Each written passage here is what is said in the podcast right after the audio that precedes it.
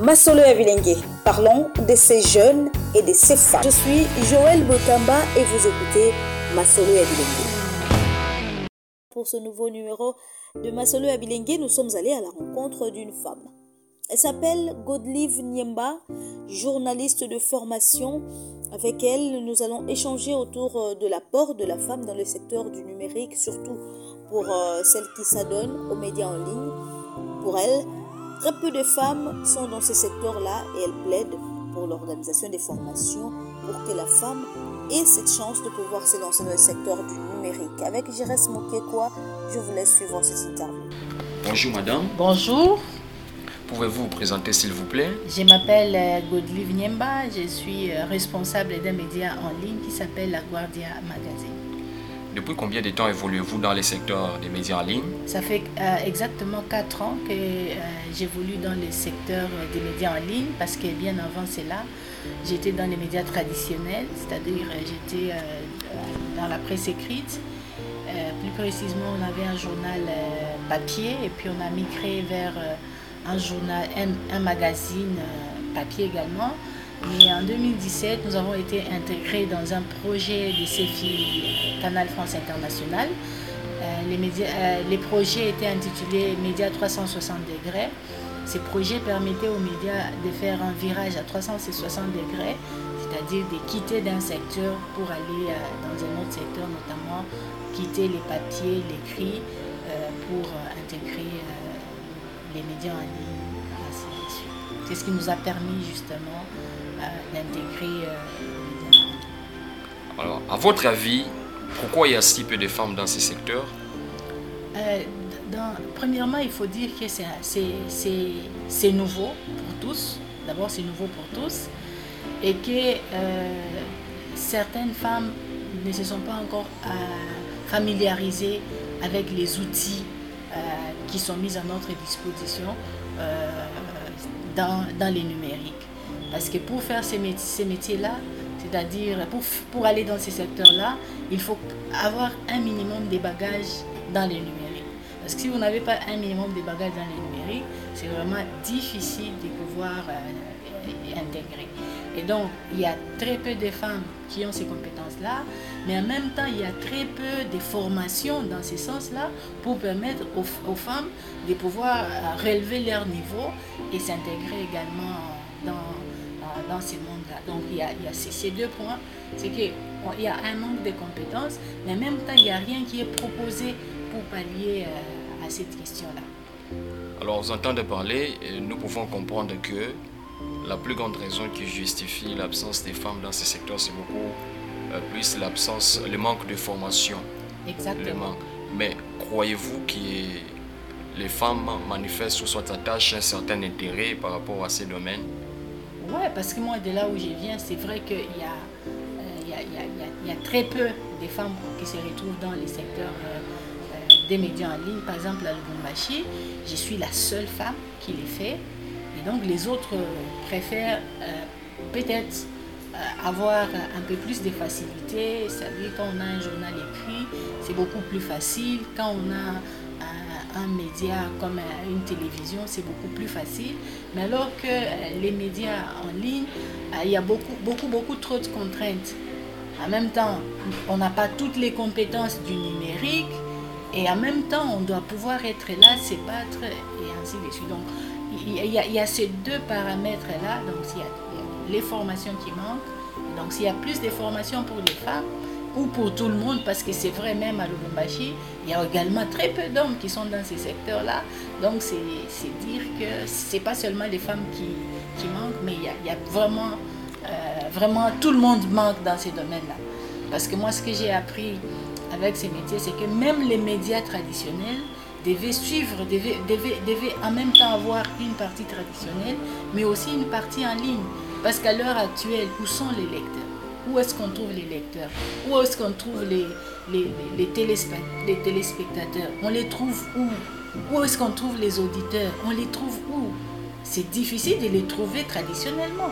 Aujourd'hui, ils sont sur les réseaux sociaux, ils sont sur Facebook, ils sont sur Twitter, ils sont sur TikTok. Ils sont sur les autres euh, réseaux sociaux.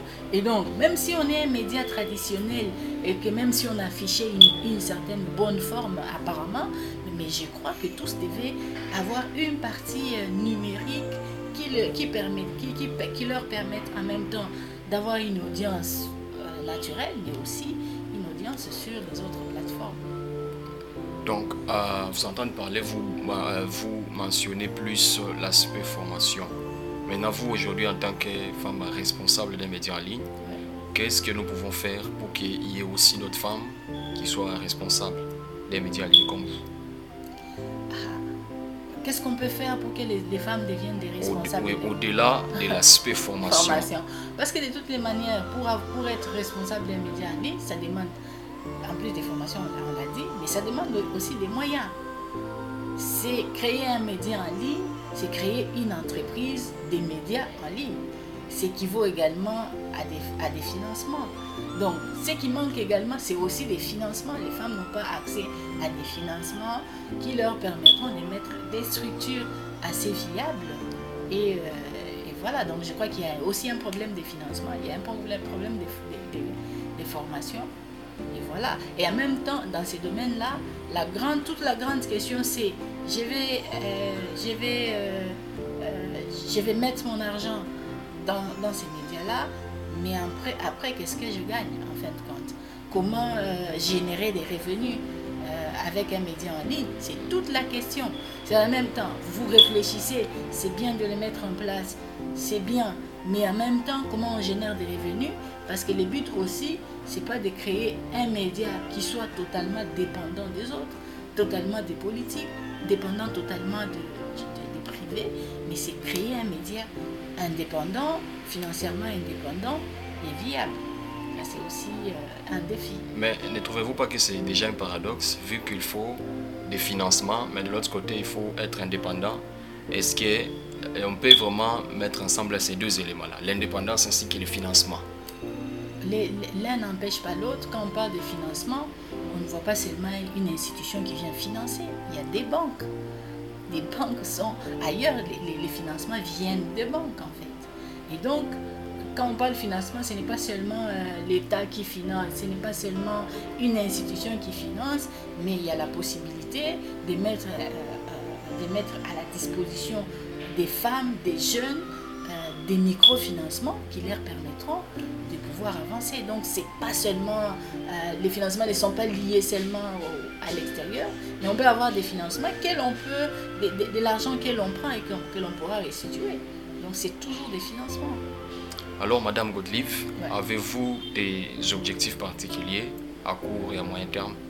Ah, pour notre média, on a, euh, on a, on a vraiment des objectifs, des objectifs assez, assez, sérieux euh, parce que grâce aux formations que nous avons aujourd'hui, nous voulons vraiment euh, nous devenir, euh, si pas les plus grands médias de notre province, parce que même si on est, notre média est, détenu par une femme, et c'est les seuls médias détenus par une femme dans la province, mais nous voulons quand même avoir une certaine notoriété, dans, ces domaines-là, mais nous voulons aussi euh, en même temps euh, faire en sorte qu'il y ait aussi d'autres femmes. Parce que peut-être ce que je n'ai pas dit au départ, c'est que c'est quoi? C'est que nous, en créant les médias, même quand on l'avait créé en tant que médias traditionnel, le journal papier, notre but c'était euh, d'intégrer des femmes dans ces médias-là. Parce que dans ces secteurs, je ne parlerai pas pour la, République euh, entière, mais je parle plutôt de là où je vis, c'est-à-dire dans la province, dans, le Haut-Katanga, et plus précisément à Lubumbashi.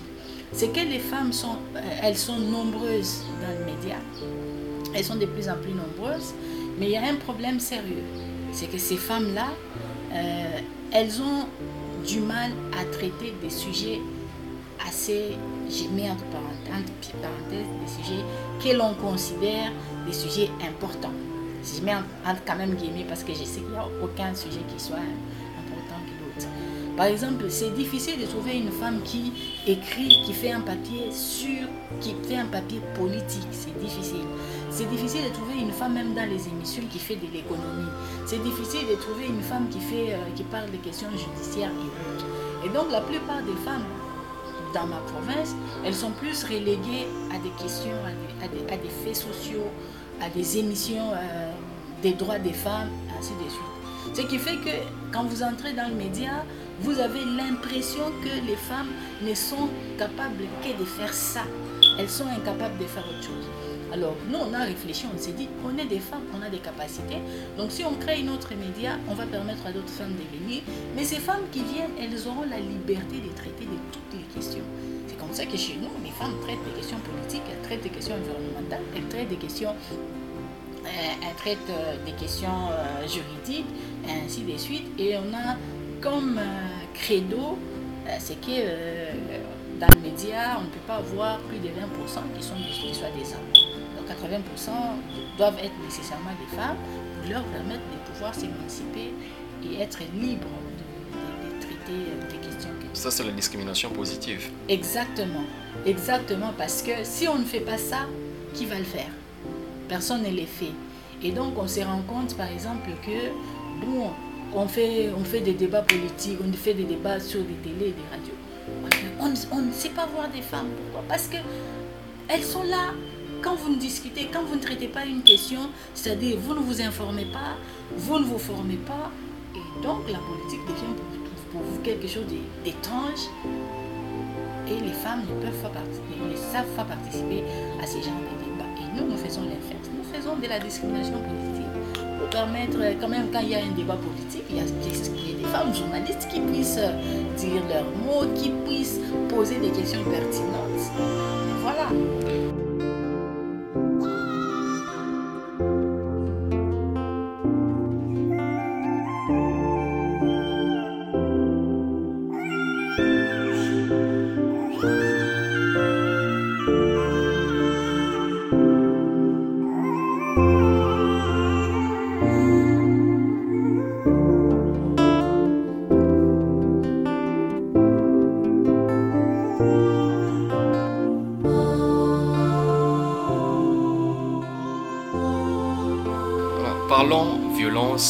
Sur les genres. À votre avis, le problème des harcèlements sexuels et des violences sexuelles existe aussi parmi les journalistes? Si oui, comment y mettre fin? Euh, En fait, je ne, peux pas, je ne peux pas affirmer des choses que moi, je ne connais pas. Mais ce qui est, ce qui est sûr, c'est que le harcèlement sexuel, d'abord, c'est j'avais traité de, ces questions, de, cette, de cette question. moi, j'avais dit que c'est un, un, crime du, silence. Pourquoi j'ai dit c'est un crime du silence? Parce que quand il y a harcèlement sexuel, c'est différent d'un viol. Après un viol, il peut y avoir des preuves. Si après un viol, une personne va à l'hôpital, on peut faire des examens médicaux et on peut avoir des preuves réelles à présenter. Dire cette personne réellement elle a été violée et c'est même possible de dire c'est elle qui l'a violée. C'est facile. Mais lorsqu'on parle du harcèlement sexuel, ça devient un crime assez difficile d'abord à prouver. C'est parce que ça se passe entre deux personnes, Ah oui, clos, et généralement les harceleurs ne le font pas devant tout le monde. C'est ça le problème, c'est ça la difficulté. Mais ce qui est vrai, c'est que euh, moi je dirais même que certains hommes des médias ne savent même pas parfois que ce qu'ils font, c'est du harcèlement sexuel. Parce que le, harcèlement sexuel, ce n'est pas seulement quand tu touches quelqu'un, mais parfois avec insistance, chaque jour, ah, tu es bien habillé, ah, tu es bien habillé avec insistance, ah, vois. Mais ça aussi, c'est du harcèlement sexuel sans le savoir. Avec insistance, chaque jour, tu insistes sur la tenue de quelqu'un ou, la manière dont la robe la, la, euh, la moule ou je ne sais pas quelle partie qui t'intéresse, c'est aussi du harcèlement sexuel les journalistes, la plupart des temps, ils les font sans savoir que c'est du harcèlement sexuel. Ailleurs, dans d'autres agences, euh, par exemple des, agences des, Nations Unies, même quand tu arrives, tu sers seulement, tu desserres ta ceinture devant une femme, elle peut dire que c'est du harcèlement sexuel. Et donc il y a des choses euh, assez banales que l'on fait, qui peuvent être prises comme du harcèlement sexuel, mais tout le problème est comment prouver que Giresse a harcelé tel. C'est tout là le problème. Mais je crois, je suis sûre que, par exemple, à Lubumbashi, les gens en ont parlé, les gens en parlent, mais comment prouver tout ça? Parce que pour, euh, pour, par exemple, mener une bataille contre une chose comme ça, il faut réunir des preuves et dire. Et généralement, les femmes ne dénoncent pas, c'est aussi ça le problème. Alors, comment concrètement on va y mettre fin? Euh, Moi, je me rappelle quand j'avais fait mon. Parce que j'avais fait cet article-là et j'avais reçu un, prix des, des Genderlinks euh, sur, sur cet article-là. Et moi, moi personnellement, j'avais proposé que, parce qu'il fallait faire, euh, fallait faire un reportage des solutions, c'est-à-dire en même temps tu essaies de voir quelles sont les solutions qui peuvent être données à ces genres euh, de problèmes. Alors, moi, j'avais, j'avais dit, j'avais proposé que, par exemple, dans chaque entreprise, euh, dans, chaque entreprise des médias, qu'il y ait des cellules d'écoute c'est-à-dire à chaque, je ne sais pas, chaque fin du mois, ça peut être une femme, ça peut être un homme, qui recueille un peu les cas des, des, harcèlements sexuels pour voir est-ce que dans notre entreprise, il y a ces genre de cas. Mais comme on est dans une corporation, est-ce que nous aussi dans notre corporation, parce que c'est peut-être difficile de pouvoir mettre ces cellules d'écoute dans chaque média, mais est-ce que par exemple au niveau de l'UNPC, est-ce qu'on ne peut pas repenser l'UNPC et se dire est-ce qu'on ne peut pas euh, parce que ce sont des choses assez concrètes, des choses qui se font. Est-ce qu'on ne peut pas intégrer des cellules d'écoute? On dit pour chaque session, si une femme est harcelée, il y a quand même... Euh, parce qu'il n'y a, pas, a pas que les femmes qui sont harcelées, il y a aussi les hommes qui sont, harcelés. Donc si une, une personne est harcelée, elle peut aller là-bas, déposer sa plainte et, et, là on essaye de voir si, euh, comment canaliser, comment réprimander pour que cela n'arrive pas. Parce que sinon, ça ne marchera pas, ça, n'ira pas. Alors, avez-vous un commentaire au sujet du phénomène des fake news et de la façon dont il touche les femmes Ah, les fake news, c'est un fléau. Moi, je dis que c'est vraiment un fléau. C'est comme, euh, comme une pandémie. Il est, actuellement comme, comme la Covid. C'est qu'elle nous touche D'abord, elle, touche, elle nous touche, nous, personnellement, journalistes.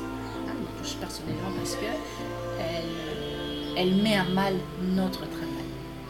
Parce que euh, avec les fake news, c'est que euh, on a, on a l'impression, surtout pour nous qui travaillons dans les médias en ligne, on nous confond. Les, les lecteurs ne savent pas faire la différence entre les journalistes professionnels et un monsieur lambda qui poste ses histoires, que ce soit fake news, que ce soit vrai ou pas. Et donc, on se retrouve dans cette marmaille-là et ça complique. Et donc, comme ça nous touche vraiment euh, personnellement, c'est qu'on doit faire encore euh, redoubler d'efforts pour être plus professionnel. Donc, si on était à un moment donné, on faisait des choses à la hâte, à l'heure actuelle, il faut redoubler d'efforts pour produire, pour faire quelque chose de professionnel. Parce que sinon, il suffit de passer un mot, un mot travers qui dénature ta, ta, ton papier, ton titre ou quoi? Parce que tu peux directement, tu peux, tu, peux, tu peux, tu peux retrouver dans le fake news. Parce qu'on a, on a, vu, euh, on, a, vu même des grands médias, des, des grands médias, juste en utilisant juste un mot, nous tombons dans les fake news. Ça nous pousse encore à être plus regardant, plus, euh, comment je vais dire, plus professionnel. En même temps, ça nous donne encore plus de boulot derrière. Et ta, question, c'était encore quoi? C'était euh, comment et la, la, problématique sur laquelle ces fake news-là touchent aussi les femmes. Oui. Euh, en tout cas, c'est moi j'ai vu ça nous que euh, d'abord elles, elles, sont victimes de ces fake news, on crée des, des, fausses histoires autour, autour d'elles, ça c'est déjà un problème. Mais aussi en même temps, si on est dans le métier, on est journaliste, c'est que ça nous touche également. Donc, les fake news, comme je le disais, ça n'épargne personne. Et, donc, euh, on, doit, on, doit, faire plus d'efforts. que l'on soit journaliste, que l'on soit femme, c'est pareil. Oh, avez-vous un mot de la fin? Ah, En tout cas, moi, je, ce que je dirais, euh, je dis parce que c'est parce que l'angle qu'on a abordé, c'est beaucoup plus les femmes. Moi, je demande euh, vraiment à mes consoeurs journalistes de vraiment se former et se former. Moi, pour moi, j'ai trouvé euh, cette pandémie qui est la Covid comme une grande, la plus grande opportunité que j'ai jamais eue dans ma vie de pouvoir me former et me former encore et encore. Aujourd'hui, à l'heure actuelle, nous avons d'immenses possibilités de nous former en ligne et donc, pour nous intégrer dans ces mondes assez, assez grands, dans ces mondes dénumérés, donc nous devons nous former euh, à tout moment. Parce que moi j'ai toujours l'impression que euh, à une femme on demande beaucoup plus. Ça c'est mon impression. C'est-à-dire à une femme quand on lui donne une certaine responsabilité, tout le monde n'attend que la première erreur qu'elle va commettre pour dire voilà, ça c'est la femme. Quand elle le fait bien, personne n'applaudit, personne n'encourage, personne ne dit rien. Et quand elle fait la moindre erreur, cette erreur va être mise en exergue partout. Et donc pour dire que nous, on doit bosser dur en fait. On doit bosser doublement pour être euh, euh, au même niveau que nos confrères, mais en même, même temps, on ne pardonne rien. Ça, c'est un problème. C'est un problème de discrimination, c'est un problème de société, c'est un problème de, euh, avec tous les, stéréotypes qui existent. Alors, on est dans ces mondes-là. Tant que les choses n'ont pas encore changé, nous devons nous battre, travailler dur euh, pour nous mettre au même niveau qui est nos confrères masculins. Madame Goldif, nous vous disons merci. Merci à vous. Merci.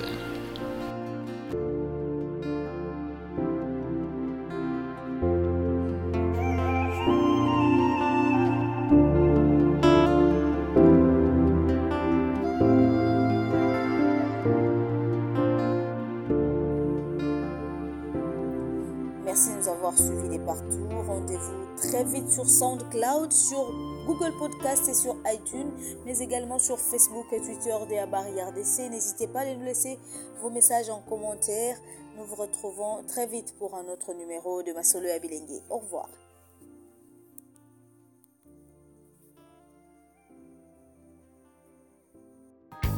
Fin de notre épisode. Merci de nous avoir écoutés. Cette émission est réalisée par Jires Moukekwa grâce au soutien technique des Abari DC. Je suis Joël Betamba. Je serai heureuse de vous retrouver au prochain numéro. Au revoir.